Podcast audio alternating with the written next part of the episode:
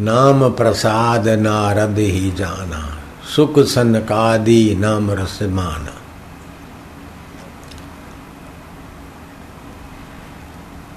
अर्जुन भगवान के साथ इतना प्रेमा भक्ति का, और जब भगवत नाम लेता था कृष्ण का, कि कभी नींद में अर्जुन के रुमाटों से श्वास से कृष्ण कृष्ण निकलता।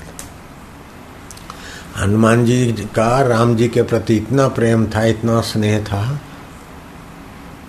कि कितना भी कार्य आ पड़े, कभी थकान नहीं लगती थी, क्योंकि प्रेमास्पद का कार्य नहीं तो हनुमान जी जन्मजात ब्रह्मचारी, लंगोट के पके और किसी की पत्नी खो गई, इसमें एमा मारू सु मने तो मंत्र आपो हूँ तो मारे जिन घरे भजन करीश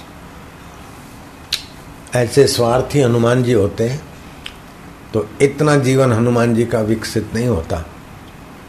न स्वार्थी थे, न पलायनवादी थे।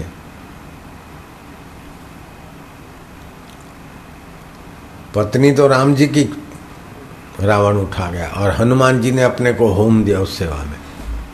ऐसा कि उनके पकड़े गए, उनकी पूंछ को आग लगाई दी गई, फिर भी हनुमान जी ने ये नहीं कभी सोचा या कहा कि हाय रे, मैं कहाँ झंझट में पड़ा, मारे शू?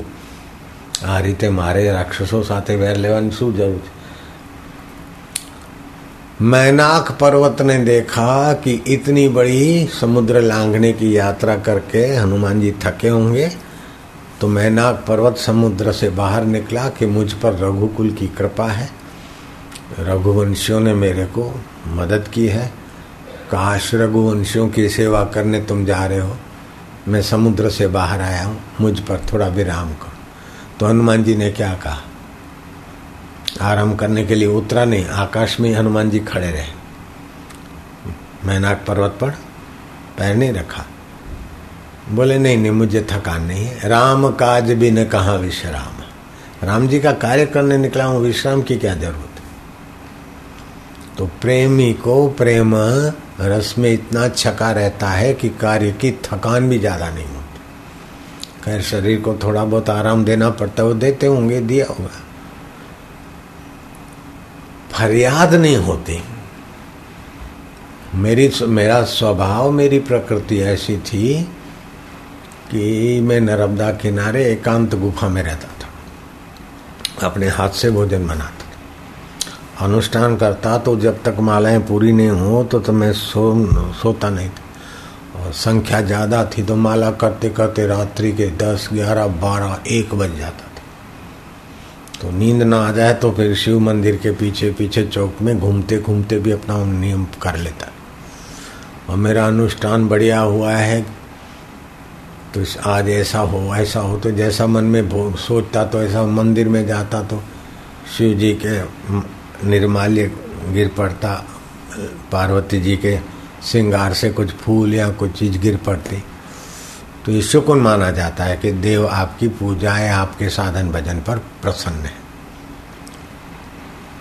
ये संकेत माने जा तो ऐसा सुंदर माहौल था। और गुफा भी मिली हुई थी, किसी ब्राह्मण की थी।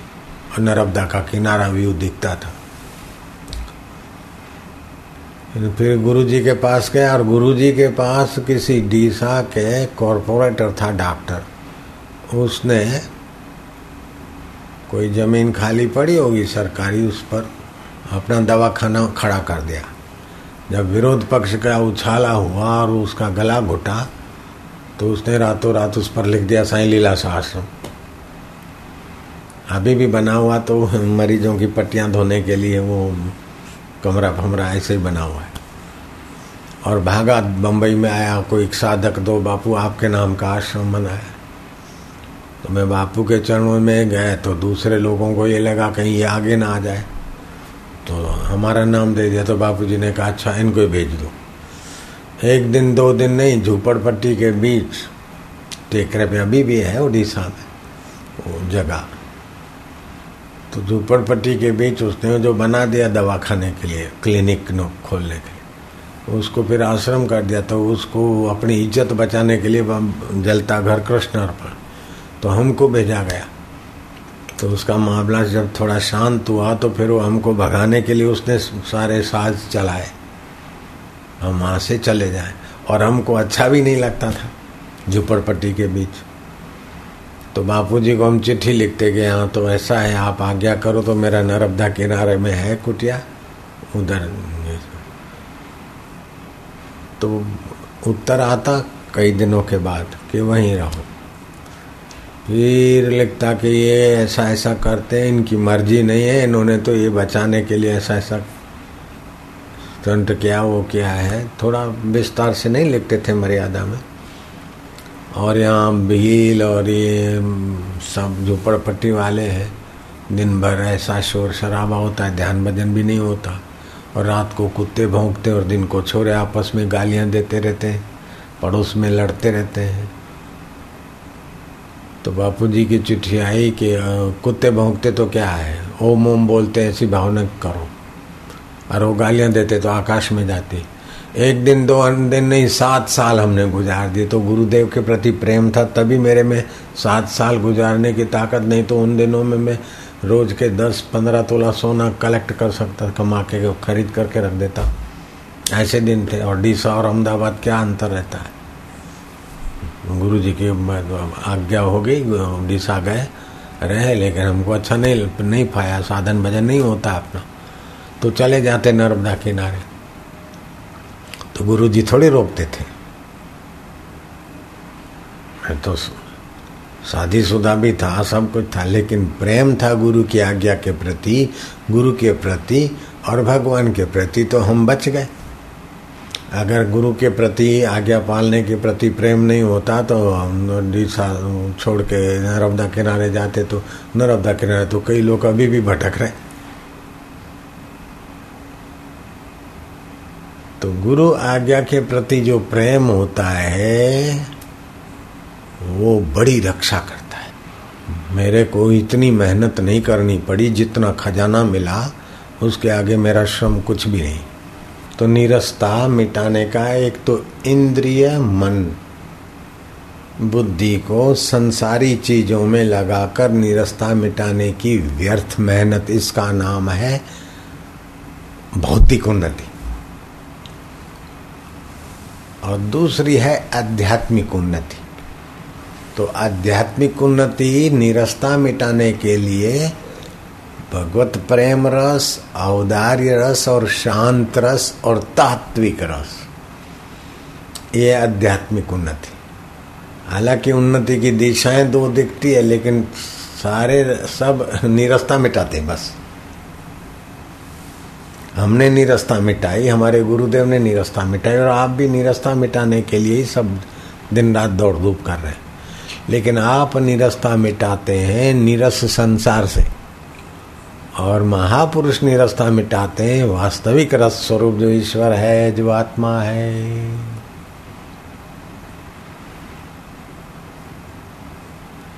माई केड़ो सुख ॾींदी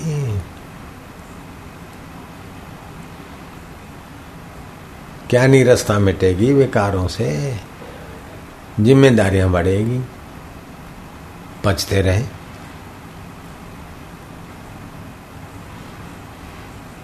तो पहले के जमाने में ऋषि कुल में पढ़ाई के साथ ही वास्तविक रस की दिशा दी जाती थी। आध्यात्मिक विकास की दिशा दी जाती थी। अभी केवल भौतिक विकास का इतना हुआ कि विकसित देश इतने और बताओ ईमानदारी से कौन सा देश, कौन सा राष्ट्र अभी निश्चिंत है, निर्दुख है, तृप्त है? निरस्ता मिट्टी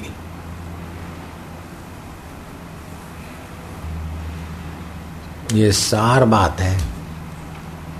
कुछ लोग आध्यात्मिकता के रास्ते तो चलते हैं। वेदांत की पुस्तकों को, धर्म के ग्रंथों को चाट डालेंगे मंदिरों में, मस्जिदों में, चर्चों में सिर पटक डालेंगे। लेकिन वासना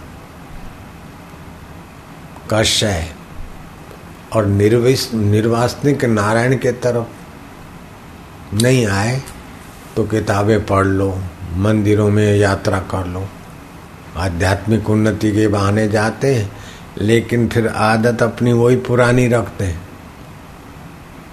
भौतिक विकारों से, बेईमानी से निरस्ता मिटाना। चोरी, चकारी, ये, वो, कपट,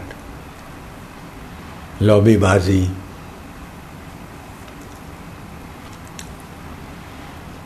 तो गंदी आदत अगर आदमी अपने साथ रहकर, मंदिर में भी रहता है तो मंदिर का माहौल गंदा करता है, अपने को सुधारता नहीं।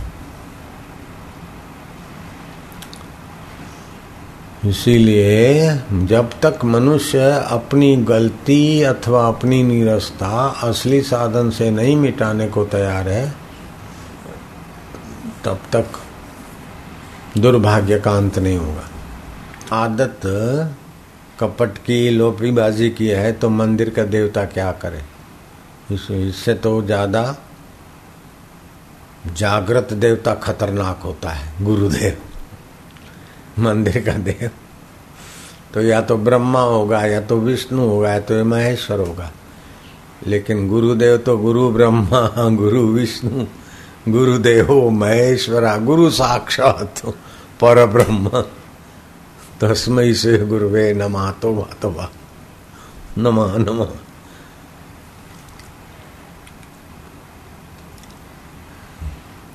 मंदिर के देव से तो भावना करके आप थोड़ी देर अपने को आध्यात्मिकता का चादर ओढ़ा दो। लेकिन अंदर कितना परिवर्तन होता है वो आपकी ईमानदारी पर है। लेकिन जागृत गुरु के पास जाओ तो तुम खाली अपनी कल्पना की चादर नहीं ओढ़ोगे, वो तो गोदे भी मारेगा, तुम्हारी चादर भी खींचेगा।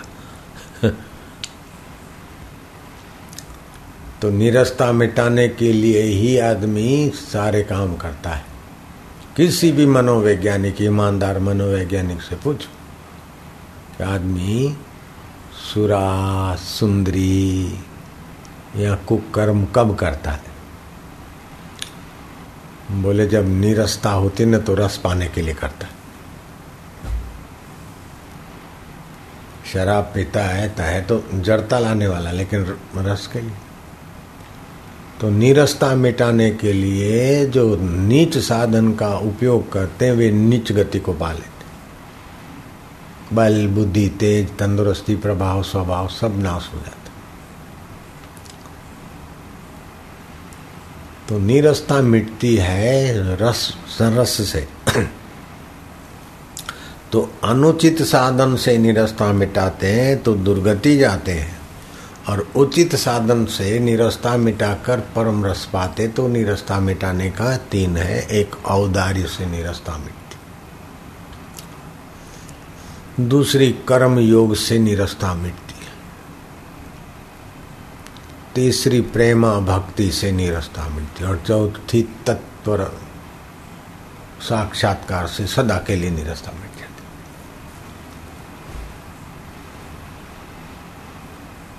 तो नीरसता रस क्यों चाहते हैं कि भगवान रस स्वरूप है? रसो वही स वैश्वानरो, परमात्मा रस स्वरूप है। तो जीवात्मा भी उसका सनातन अंश है। इंद्रिय के आकर्षण से इंद्रिय के द्वारा रस पाना चाहता है। तो बिना सत्संग के, बिना संयम के मनुष्य अपने आप के लिए और समाज के लिए जितना खतरनाक हो जाता है, उतना पशु नहीं होता। और वही मनुष्य अगर सत्संग मिल जाए तो अपने लिए, समाज के लिए, विश्व के लिए और परमात्मा के लिए इतना अच्छा हो जाता है कि पशु तो क्या, लाखों मनुष्य भी कुछ नहीं। कितना बड़ा ऊँचा प्लेटफॉर्म है।